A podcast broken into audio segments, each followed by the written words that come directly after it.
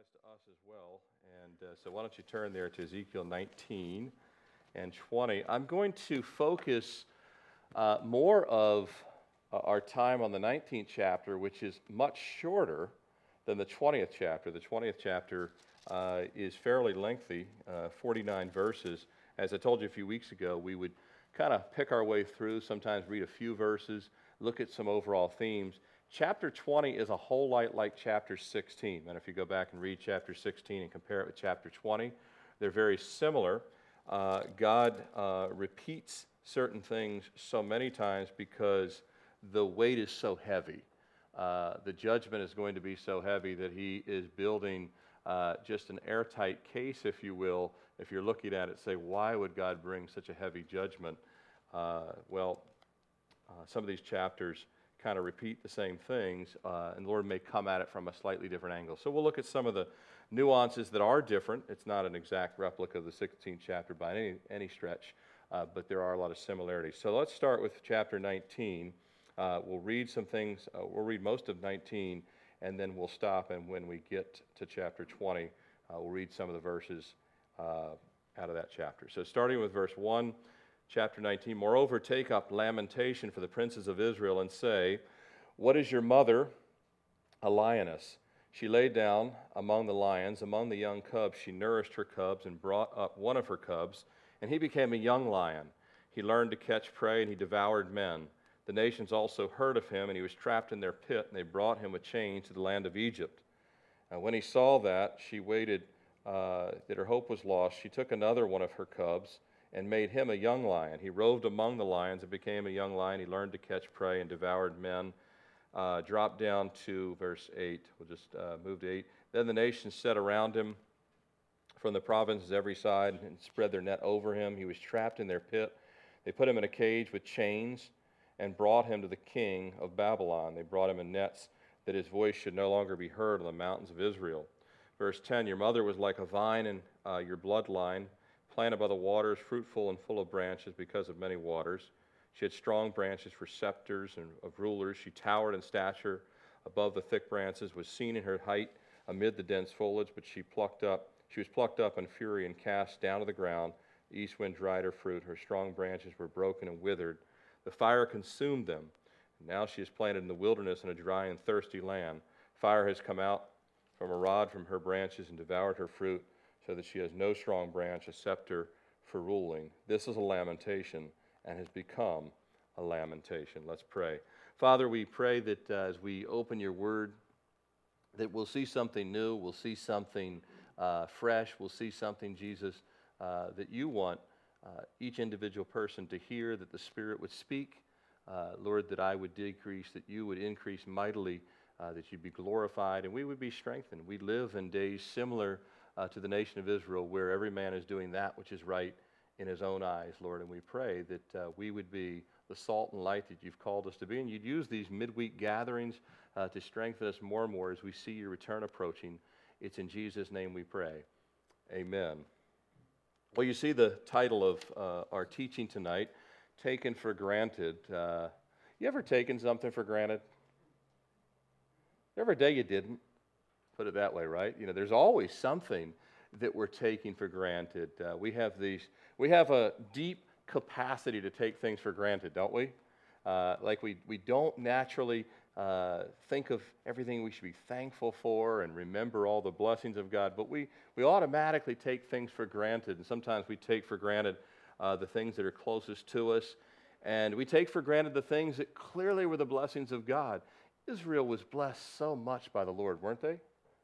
You know, all of uh, you know, Israel's past, they could look back and see that God had made a way for them and had provided for them and had sended, uh, or sent, uh, sent truth and had always uh, come through when Israel needed the Lord. He was always there. Uh, but the things that Israel took for granted uh, would someday be their demise because they started to believe that all of those things that they had received from the Lord were just always going to be there. And they weren't incumbent upon them to actually obey the Lord and to follow the Lord and to worship the Lord and to hear his voice. Uh, they thought just because, hey, we, uh, we're God's people. He'll always take care of us. Now, there was plenty of evidence, you've been with us, to say otherwise. They, they had seen uh, many things happen that would, would lead uh, you think someone to believe that, hey, maybe, maybe this thing is falling apart. Maybe it's crumbling a little bit. I look at our own nation and I see things that say, I, I would say, you, you can't see that crack in the wall? Oh, no, no, it looks perfectly fine to me. Uh, well, to me, it looks like paper mache. You know, and you start to see that uh, some of our own blessings could be taken away, even in our lifetime, and Israel uh, would see this take place.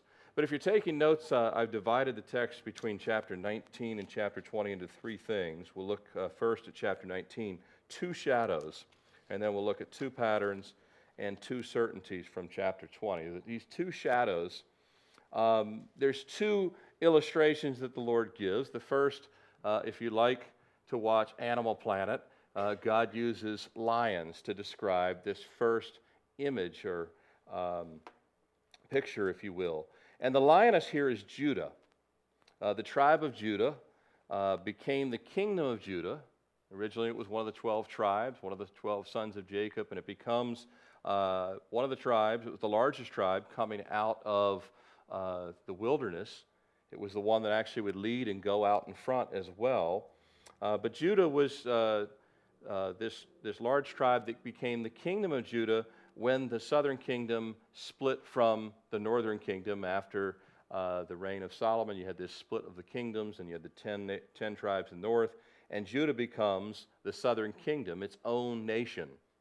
And the lamentation here, this lamentation, or this weeping and crying uh, in, in just sadness for what's taking place, is for the fall and collapse of the princes or the royal family of Judah the royal family is going to collapse. There's not going to be a royal family very soon. At this time, when Ezekiel's receiving this prophecy from the Lord, there's still a royal family and there's still someone seated in power in Judah, albeit, if you've been with us, uh, they're a bit of a, uh, a vassal or a puppet of the Babylonian Empire, but nevertheless, uh, the royal family is still intact. Um, not all of them there. Some princes have been carried away to Babylon, but there still is uh, the royal family of Judah is still intact, but they're going to be completely uprooted. In Judah, Judah was the tribe of the royal lineage of King David and King Solomon, and uh, their dynasties, of course, David and Solomon, that was the, the glorious age uh, of the history of the kingdoms uh, of Israel. But the kings that came from their bloodline uh, would still be the uh, kings that would rule over Judah or the southern kingdom. And under David and Solomon, uh, Judah and the nation of Israel, because remember, under David and Solomon, there was one kingdom. There wasn't the northern kingdom and the southern kingdom. You had one uh, con- uh, continuous nation. Of course, they had land that was well outside of what Israel has today, uh, the Jordan and uh, up into Syria and all the way up into Lebanon and down into parts of um, the south towards uh, the, the, Sinai Peninsula as well. But uh, that was a powerful nation at that time. Under David and Solomon, a very powerful nation. You can th- kind of think of a roaring lion standing on top of a vista looking out. And that's the way the kingdom was, sitting abreast the mountains of Israel, right there, 25, 2,600 feet above sea level. And they uh, would shoulder the mountains with their kingdom seated there, uh, seated there, and eventually the temple would sit up there as well that Solomon would build, sitting majestically. And when you come up the hill, you'd see that the glory of Jerusalem was there. And all of that was part of the kingdom that David and Solomon built, and then their descendants would continue to inherit Jerusalem as a city and just the glory that came with uh, being uh, the ruler of Judah. Turn with me to Genesis chapter 49 for just a second. Uh, Genesis 49. When Jacob went to, came time for Jacob to die, to go home and be with the Lord, uh, he had a blessing uh, for each of the sons. And you may be familiar with what he says to Judah, but let's take a look at it uh, because it's relevant to what we're looking at here. Uh, Genesis 49, starting with verse 8. Judah, you are he whom your brothers shall praise, your hand shall be on the neck of your enemies. Have you ever seen a lion attack? A lot of times, what does it?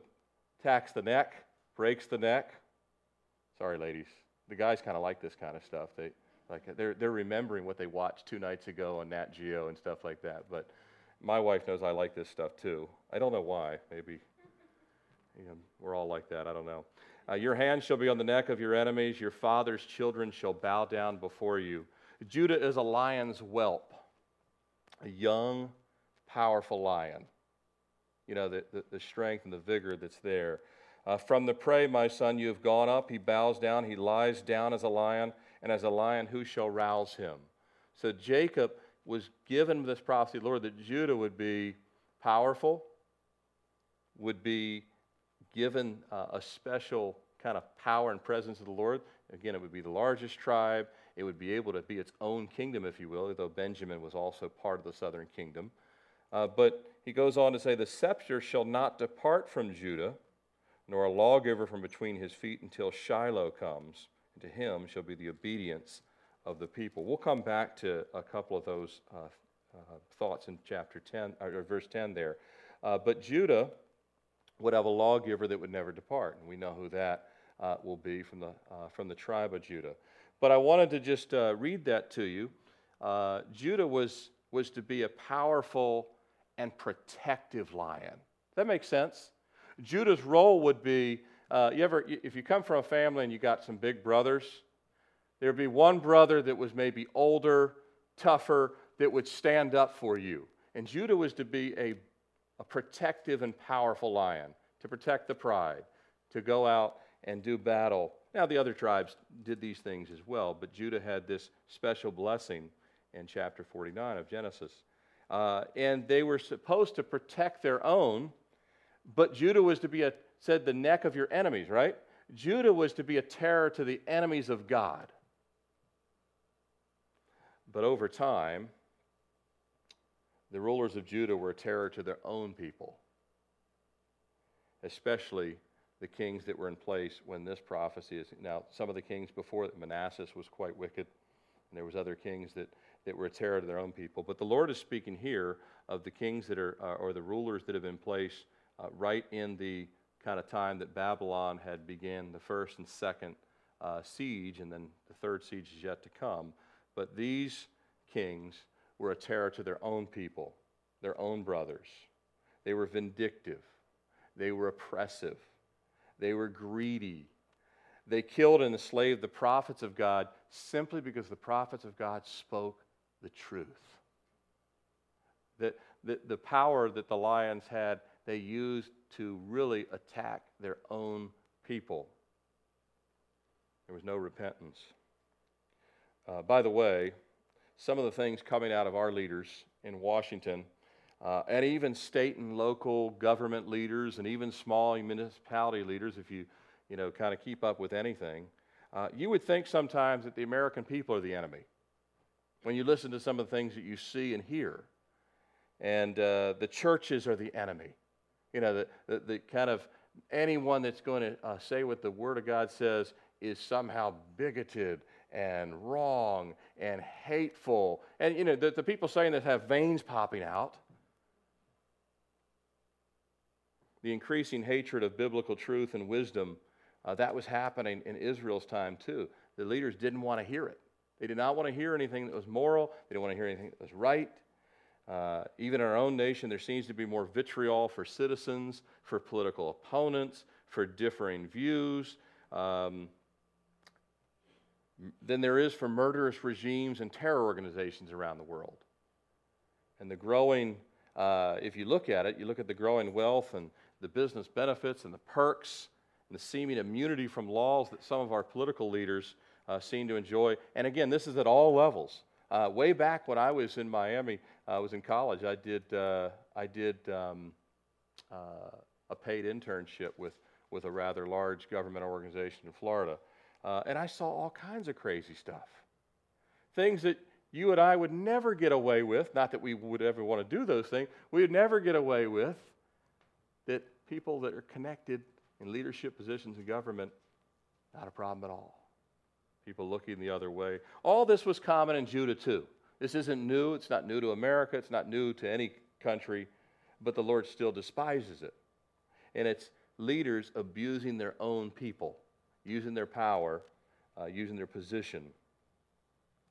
Uh, the cubs, the cubs that are mentioned here, uh, they're kings that came from Judah, came from the tribe of Judah. Uh, they developed into young lions or young leaders uh, with their military and their positions of power. They had, of course, uh, they did have military, but they had their positions of power. Specifically, God is speaking here of the kings that have taken the throne just before Judah's final destruction at the hands of Babylon. So these are the most recent and current leaders of Judah. Uh, they didn't know, these leaders didn't know that the sands of time uh, for Judah and Jerusalem, you know, the hourglass is it, it's just slipping through. They don't seem to know that. They don't know that uh, they're going to be destroyed. They're slipping through. But in their arrogance, in these leaders' arrogance, uh, the royal family, if you will, their arrogance, uh, they continued to intimidate and oppress their own people the way a lion could with a weaker prey, quite easily, just toying with it, if you will. But these, re- uh, these rulers, uh, in fact, they were so volatile that the nations around them didn't trust them. Isn't that interesting? The nations around them started to not be able to trust them either, even though the nations around them weren't followers of God. Sometimes even unsaved people look at other unsaved people and say, I wouldn't follow you. Sometimes unsaved people show more wisdom. Sometimes I think people that seem to or should know uh, the truth. Verses 3 and 4, take a look here. Um, verse 3 and 4, she brought up one of her cubs. He became a young lion, learned to catch prey. But he was trapped in their pit, and they brought him in chains to Egypt. Uh, this is a picture of Jehoahaz. He was deposed by Pharaoh Necho of Egypt in 609 BC. Uh, and Necho took him, to cap- took him in captivity down to Egypt. He only reigned for three months. Uh, he was never heard from again. Took him down to Egypt. Gave him an offer he couldn't refuse. You're getting a free trip to Egypt, and no one ever heard from him. Verses 5 through 9 that uh, portrays Jehoiakim. Um, he also, uh, verse 6, he roved among the lions. He became a young lion, learned to catch prey. He devoured men. Uh, he was no fan of prophets and truth. Uh, he himself in verse 9, um, he was, or verse, latter part of verse 8, he was trapped in a pit. They put him in a cage with chains, brought him to Babylon. Jehoiakim, who in 597 BC, uh, he was carried away into captivity to Babylon, so he goes to what would be modern day Iraq. Uh, he was taken there in a cage, just like a caged animal, all the way. That's a long ways to go. Um, by the route they usually go, it's up down the Euphrates River. So he's taken there in a cage. He would remain imprisoned in Babylon for 37 years. God actually ends up having mercy on him. He's released at the age of 55, uh, but he goes there in 597. But it's a shadow of what was once a royal and dignified throne. And remember, you know, Judah was supposed to have uh, the picture of a regal lion, kind of like you, you ever, uh, uh, they were supposed to be like Mustafa. Remember, uh, remember the Lion King? Not like Scar, you know, that was uh, the opposite. Uh, even today, when we're in Israel, this whole lion theme is still, you got to have it on. That always helps.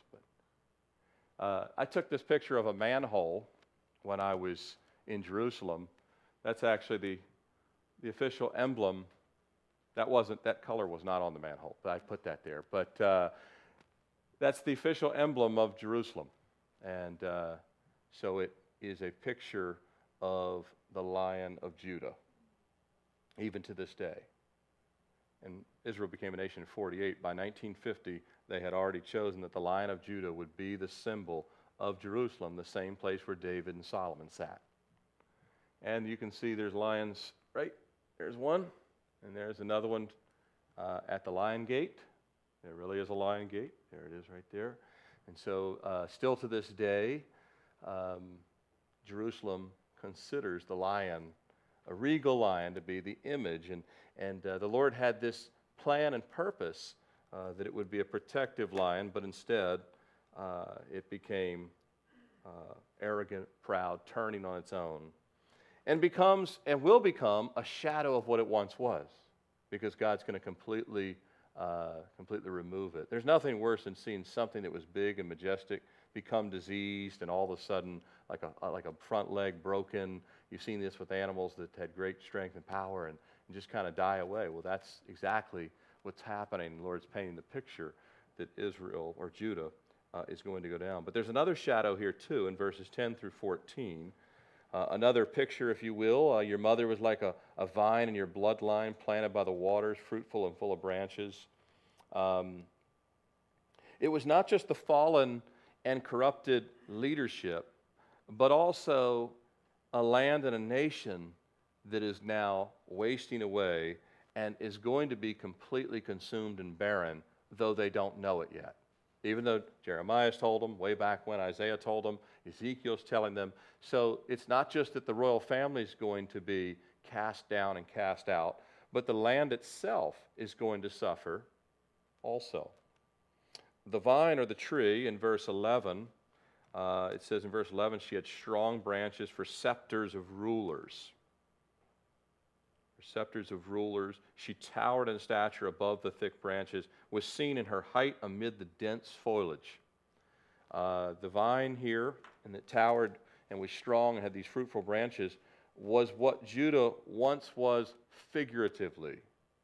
Uh, again, under David and Solomon, it would constitute the whole nation, not just the southern kingdom, but even the southern kingdom at first would have towered and had a, had a beauty and a grace and and a majesty, still had a lot of power.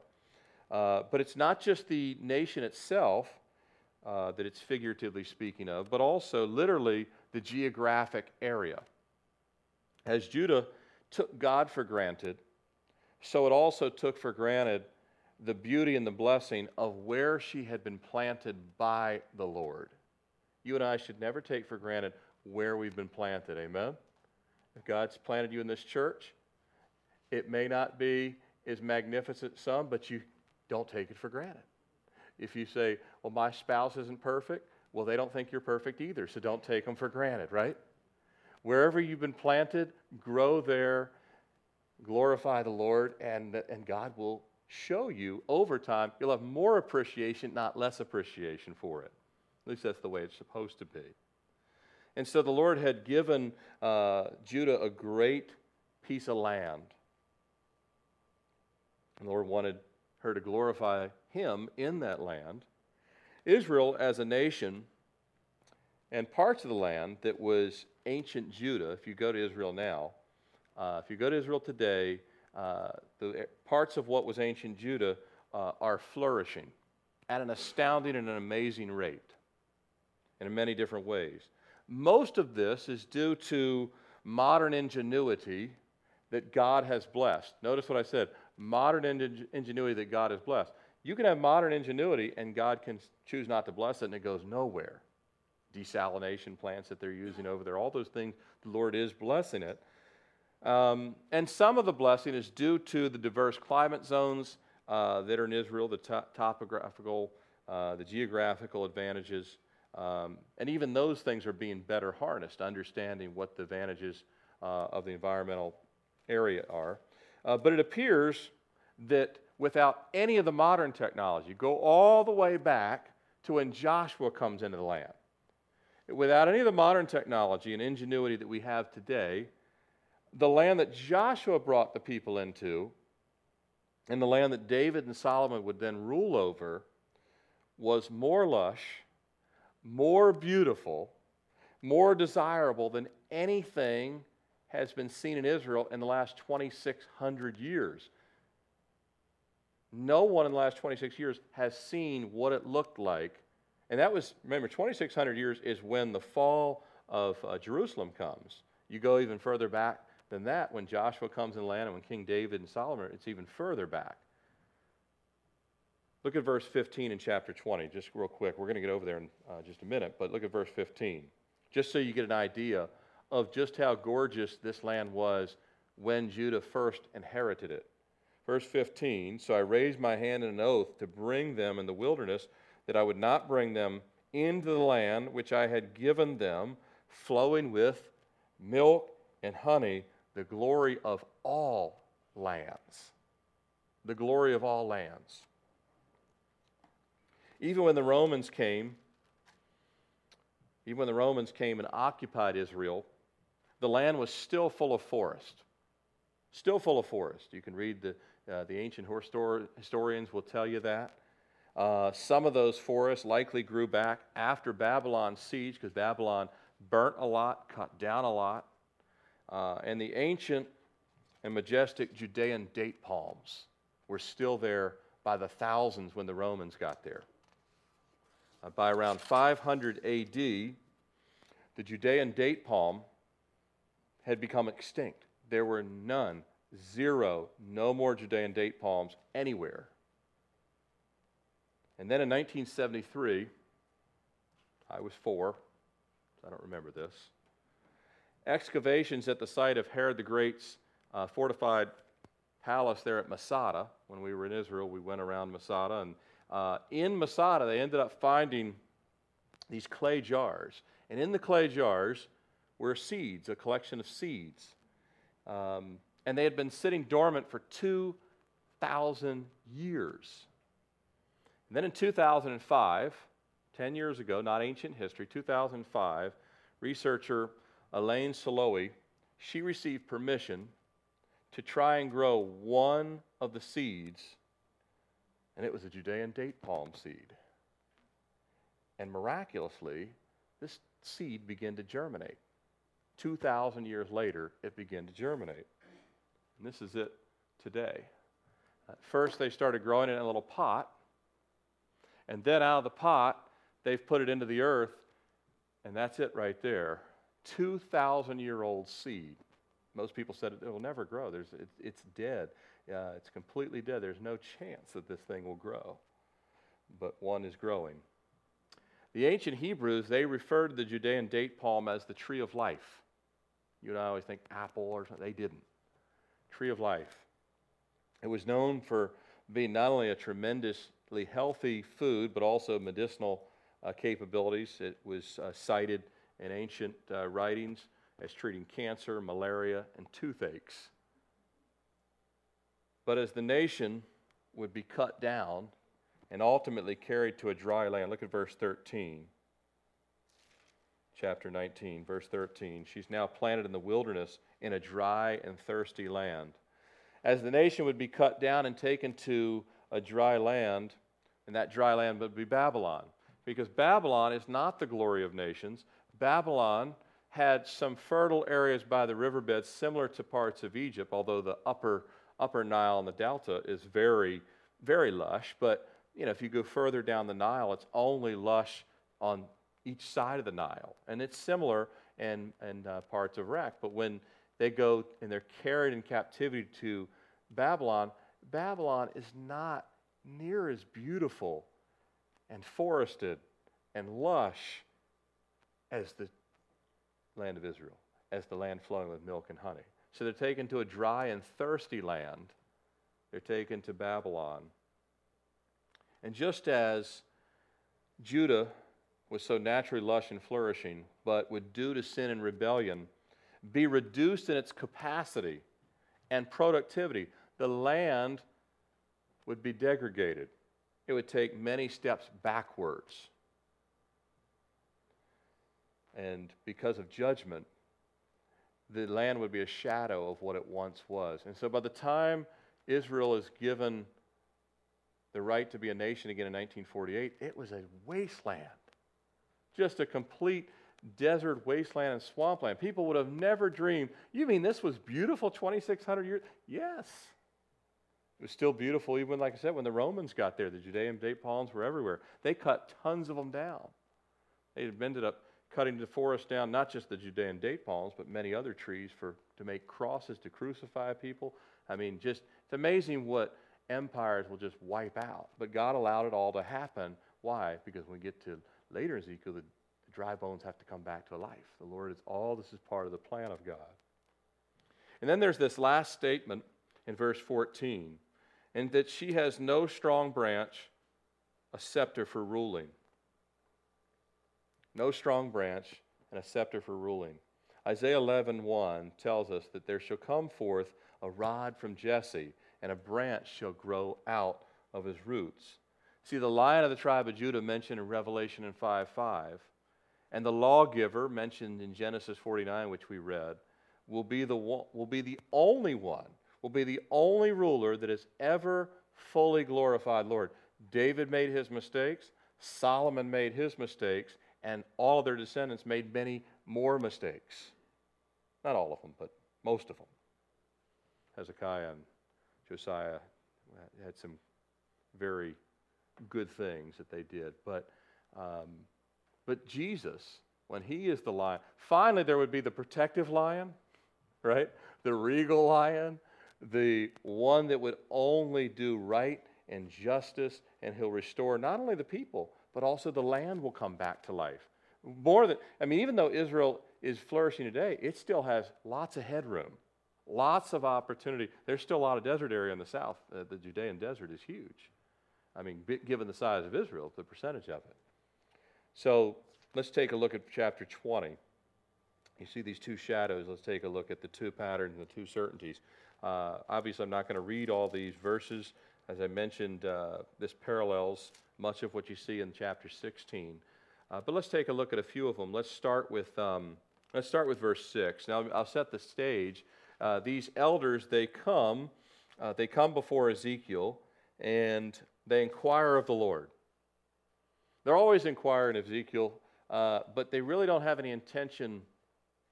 I don't know what, you know, sometimes people will inquire of you. Uh, they're hoping that you'll agree with them. And Ezekiel's never going to agree with them. He's only going to give them the truth, the thus saith Lord. But I guess sometimes they think, well, maybe this time Ezekiel will tell us everything's going to be okay and God's just, he's kind of, he's as happy as he can be about your behavior. I think America thinks this, right? That one of these days God's going to say, you know what? I was totally wrong about that whole marriage thing. You guys figured it out, you geniuses. You figured it out in five years, what I, all eternity, could never figure out. I don't know how you did it, but you did it. And so I'm very happy to say I've changed my total mind. You guys are right, and I'm wrong. But that's never going to happen with the Lord. He changeth not, the scriptures say. Aren't you glad he doesn't change? He doesn't change with the wind like we do. But they come and they inquire of him, and, and he says in verse 3 I will not be inquired of by you. That's, that's, that's the Lord speaking to them. Say, I am not even going to answer your questions, but what I will do is I'm going to tell you what's going to happen. Your questions, irrelevant. What I'm going to do, and then, but God gives them a history lesson before he tells them what's going to happen. First, he takes them back in time to take them forward in time. He starts, look at, look, um, at the end of verse 5. I raised my hand and oath, saying, I am the Lord your God. This is when they were down in Egypt. Remember, uh, all the children of Israel end up in Egypt. Over 400 years they're afflicted there, as he told uh, Abraham back in Genesis 15, verse 6. On the day I raised my hand and an oath to them to bring them out of the land of Egypt into the land that I had searched out for them, flowing with milk and honey, the glory of all lands. Same thing, says it twice. Then I said, Each of you, now this is when they're still in Egypt. Now, we get some added insight here of what was going on. You might get the impression sometimes when you read the children's stories that all the children of Israel in Egypt were really godly people just waiting to be set free to go worship God. That's not what it was like. There were some godly people, but a lot of them, it was like God was taking pagan people out of pagan people. Why do you think they ended up building a golden calf and things like that? Many of them were attached to the same gods of Egypt. And the Lord says, Each of you, in verse 7, I told you to throw away the abominations which are before his eyes, and do not defile yourself with the idols of Egypt. I am Lord your God. Verse 8, but they rebelled against me and would not obey me. They did not cast away the abominations before their eyes, nor did they forsake the idols of Egypt. Then I said, I will pour out my fury on them and fulfill my anger against them in the midst of the land of Egypt. This is before they even left. This is still in Egypt. A little added insight. So God's like, you didn't, you didn't know the whole story, but I already saw a lot of problems with the group that was going to end up in the wilderness. So God wasn't shocked when they became a complaining people and built the, uh, built the golden calf and all those things because a lot of this was in their hearts there. But I acted, verse 9, for my name's sake, that it should not be profaned. And God always preserves his own name, doesn't he? Verse 11, I gave them my statutes and showed them my judgments, which if a man does, he shall live. It goes on, says, I gave them my Sabbaths, I gave them my laws. Verse 12, uh, verse 13, yet the house of Israel rebelled against me in the wilderness. So then they're, they're, they're delivered, they go through the Red Sea, they're in the, uh, the wilderness, and yet they rebel again.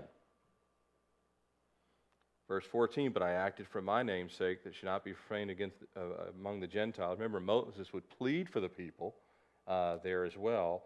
Um, so he didn't destroy them all in the wilderness.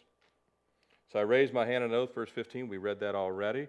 Uh, again, saying, My intention is to take you to the land flowing with milk and honey. At this time, the history lesson, God hasn't taken them there. That's the destination. They haven't arrived there. By the way, in our, in our life, that's a picture of not heaven, but the spirit filled life.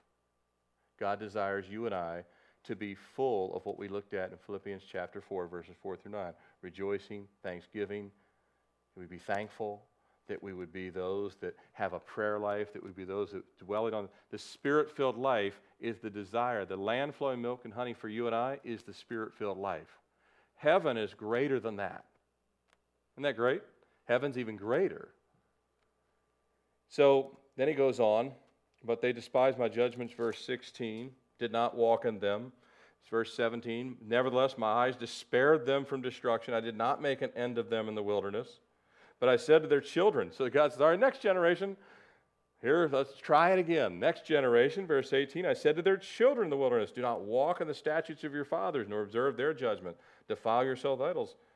Uh, but they ended up doing it as well, notwithstanding, verse 21, the children rebelled against me. Nevertheless, verse 22, I acted for my name's sake. And so there's this pattern that goes on. I'm not going to read all of it. Then it goes into verses 23 uh, all the way down to verse 32. Uh, it goes into the just debauchery and wickedness that ends up happening. Uh, as the children of Israel become more and more rebellious, the sin becomes worse. There becomes child sacrifice. I mean, you know, some children of Israel would have never dreamed that future generations would kill babies the same way as the pagan nations did and, and take a live baby and put it on the molten hands of, of a god like Mol, of a false god like Molech and to watch them burn to death. They wouldn't have thought it was possible. But many of our uh, ancestors wouldn't have, wouldn't have believed that we could kill 50 million babies in America. They wouldn't have believed it. That we would dwarf the number of people killed in all the other wars that America's had fought in. They wouldn't have believed that was possible. But the wickedness would continue to grow, and so all the other sins, the immorality, the sexual sins, would become more and more pronounced. Uh, the arrogance, the idolatry, and, and then yet they still believe that God was okay with them. I mean, you go to any sporting event, you could have people that just use God's name in vain 25 times before the game started. Here comes the national anthem. Hey, hey, hey, be quiet. This is God and country. Come on. Just no concept that God is not actually with you. He's not, in, he's not really kind of in step with your life at this point. Now, he certainly is willing to give repentance, but look at verse uh, 32. What you have in your mind, you shall never be. We say, We will be like the Gentiles, like the families in other countries, serving wood and stone. Israel had this intense desire to be like the rest of the world. They wanted to be worldly, they wanted to have other gods. And so their rebellion would escalate. And yet, all the time, God's grace was there. Take a look at, I made this little chart. Hopefully, it makes sense to you. Um, it kind of goes side by side. It's kind of taking a, it's kind of taking a look at, um, from a timeline perspective, the Egyptian deliverance all the way to the Babylonian captivity. So in Egypt, God takes them out of captivity, which in some ways, many of those that were there still were resistant, and could, God could have made the case that you're not coming out because you actually still have your heart set on the same God as Egypt. But yet, He pulled everyone out, and that's an act of what? Grace. Everyone got to come out, whether they were still worshiping Egyptian gods or whether they were worshiping the God of Moses and Aaron. Everyone got to come out. And there was righteous people, and there was some that were not. And even still in the body of Christ, or not the body of Christ, the church uh, organization, you have wheat and tares. You have unsaved people that sit in church pews right beside saved people. And God's common grace continues to give the word week after week after week. But they, um, they were delivered here and then you get all the way to captivity when they would go into a captivity, whereas they began coming out of a captivity. And from the time of the Egyptian deliverance, their rebellion grows while God's grace narrows. Their rebellion's going like this, and God's grace is narrowing. And folks, we're living in a time in America where the rebellion is mushrooming and the God's grace is narrowing. Because they will meet at a nexus point at some point, right? And only God knows where that is, where He says, Your rebellion has reached to the heavens. Scriptures talk about this. And my grace is now ended. Now, there's a difference between you know, the grace for salvation. But remember, I said nations must be judged. Nations will receive judgment. All nations will be judged. Even Israel has been judged and will be judged even more before there's the final just uh, you know, God finally does that final work in the nation of Israel. But does that make sense? That God's grace is narrowing while the rebellion is growing. And so it just gives you a little picture of uh, what's taking place on a timeline. Um, the Lord does not, uh, and that's why I title, if you're taking notes, this is two patterns. Um, God's desire would that they would be repentant, but at some point, God does pull the plug on nations that won't repent and Israel is no exception. Even though they were after his, uh, they were they were the nation that he loved. They were his chosen people. He still is going to judge his own nation. Spurgeon said, "God's mercy. You know, you look at all the time that God gave uh, Israel mercy over all these many years, um, and as, as the Lord points out, even when they rebelled, He still, for His own namesake, would stay His stay His wrath, stay His wrath, stay His wrath." stay it again. Spurgeon said, God's mercy is so great that you may, so, you may sooner drain the sea of its water or deprive the sun of its light or make space too narrow than diminish the great mercy of God. No nation can ever blame God that he finally said, that's the final chapter. Because God's grace and mercy has been uh, there for year after year after year and generation after generation after generation. You know, we're the place in, in our lifetime and in, in our own nation. And our leaders lie, the people lie. We can't discern what's right or wrong. It's like our national conscience has been seared. If you even mention something that's true, people think you're from outer space. Actually, they respect outer space from church. That's aliens are cool. Christians, not so much. We need for our own nation's conscience to be pricked. Ravenhill said there's one thing we need above everything else. It's something we don't talk about these days. We need a mighty avalanche of convicting of sin. Sin is not even hardly mentioned, it's not mentioned a lot from pulpits anymore. I mean, the word sin, I've even, you know, I've even read things where they say you need to avoid even mentioning that word because it can turn people off. Turn them off to where? Is there a, is there a lower place than hell? I don't understand that. If, if you're lost, you're lost.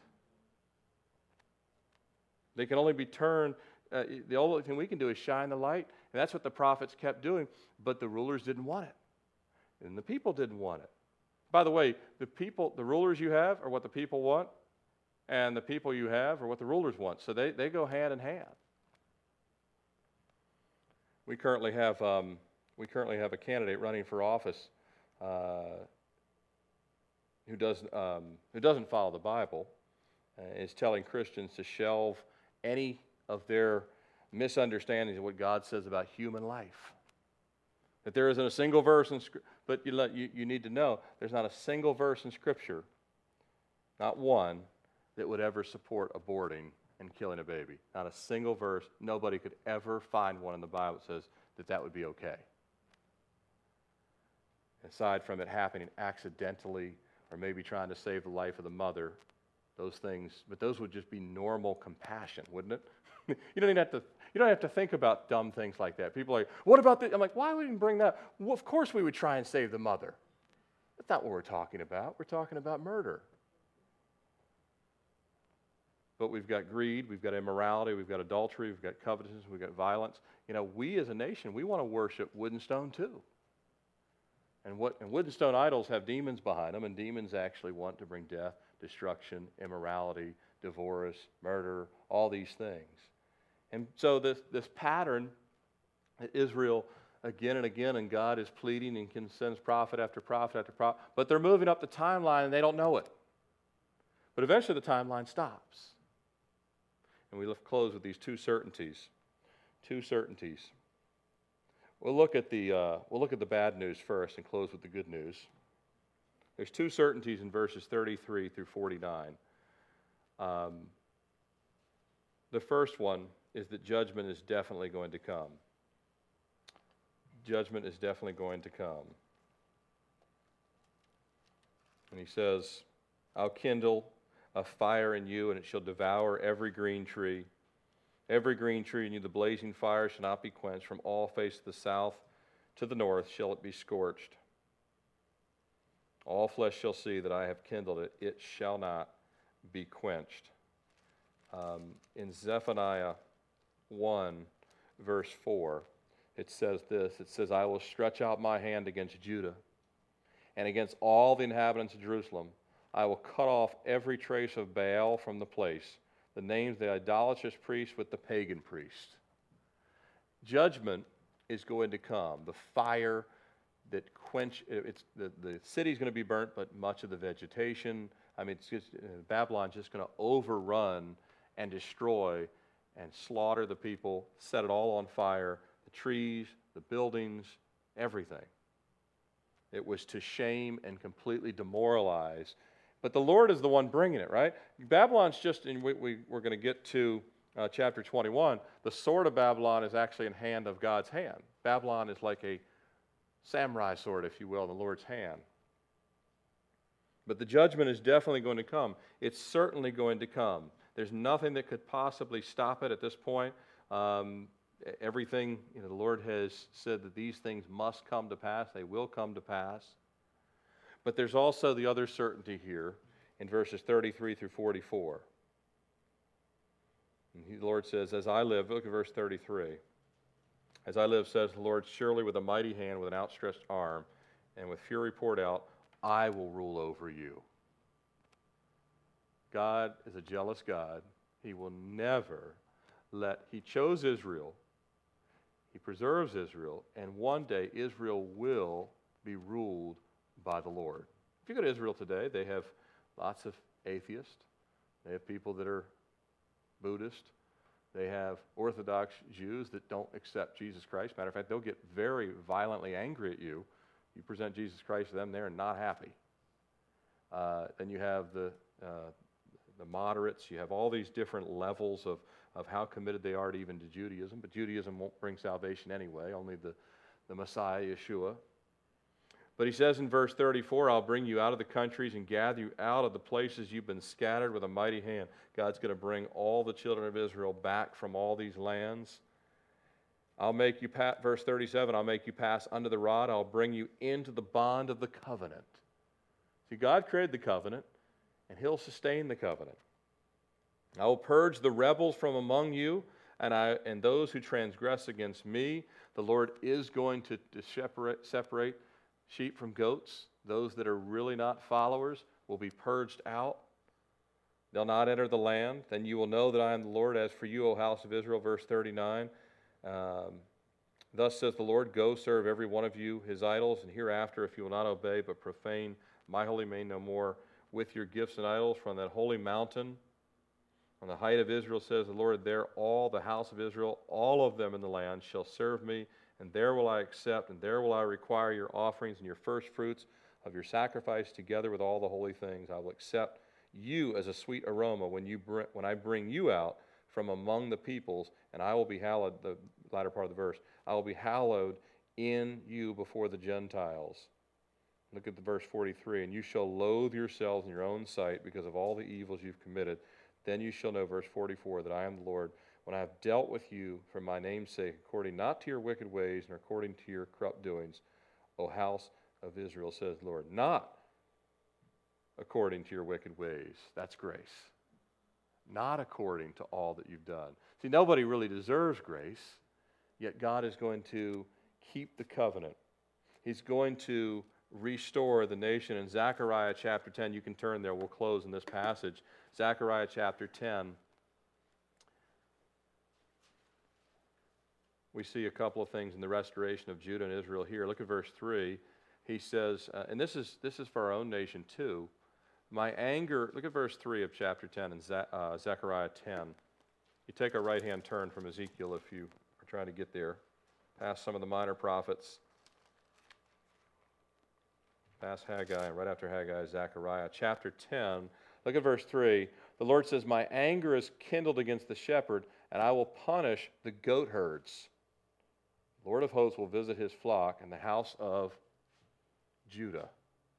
Now, first, the Lord says, All those that were leading the people astray and not proclaiming the word, they're going to be purged out. The goat herders and the goats. What will be left are shepherds and sheep. We want to be both. Amen? we want to be shepherds and sheep in our own nation here. But, but then here comes the beautiful part. Look at verse 6.